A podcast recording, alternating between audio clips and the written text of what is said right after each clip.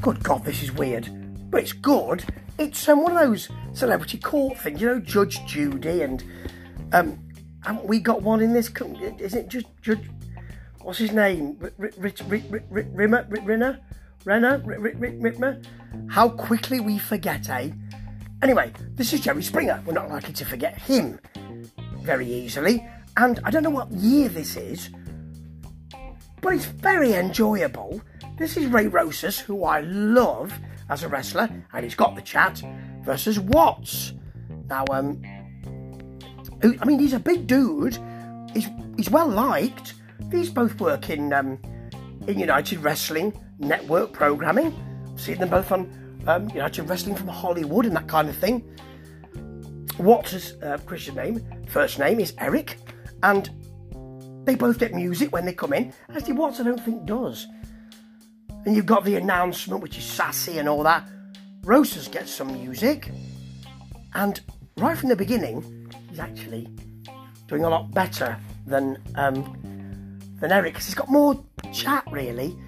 Watts is suing for four hundred and forty-seven dollars for hospital bills because he says that during a match Ray hurt him. We do see the match, good action, and he says that Ray hurt him when he when Watts executed a drop kick and Ray fell on his foot, on his heel, and hurt some ligaments. He shows us an X-ray. Can't really see the heel because it's the toe. Can't really see anything in there. There's no point really. It's good the action we see, and he did finish the match. At one point, because he's saying, "Do you know what, Ray? You hurt me, Ray," and tell you something, Ray. The um the bailiff who's there um says to Joe Springer, "How many times is he going to say Ray?" So they put a counter on him. It's not looking good for Watts at this time. Um, Ray starts by saying, Ray starts by saying, no one's worried about my lower back. Said he trains properly, he's a trainer, and Watts didn't execute the drop kick properly. Rosas also says, you know, you stubbed your toe, you carried on doing the match. You know, he's got the chat. He even uses the word hubris at one point. Oh, fancy, Ray says.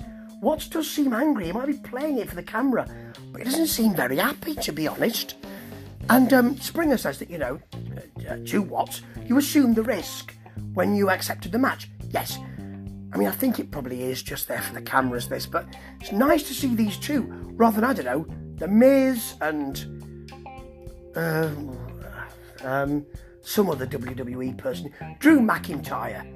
You know, somebody else who I'm not particularly interested in. These two, I am, because they don't get loads of FaceTime on TV, and it's good to see them work, particularly Ray.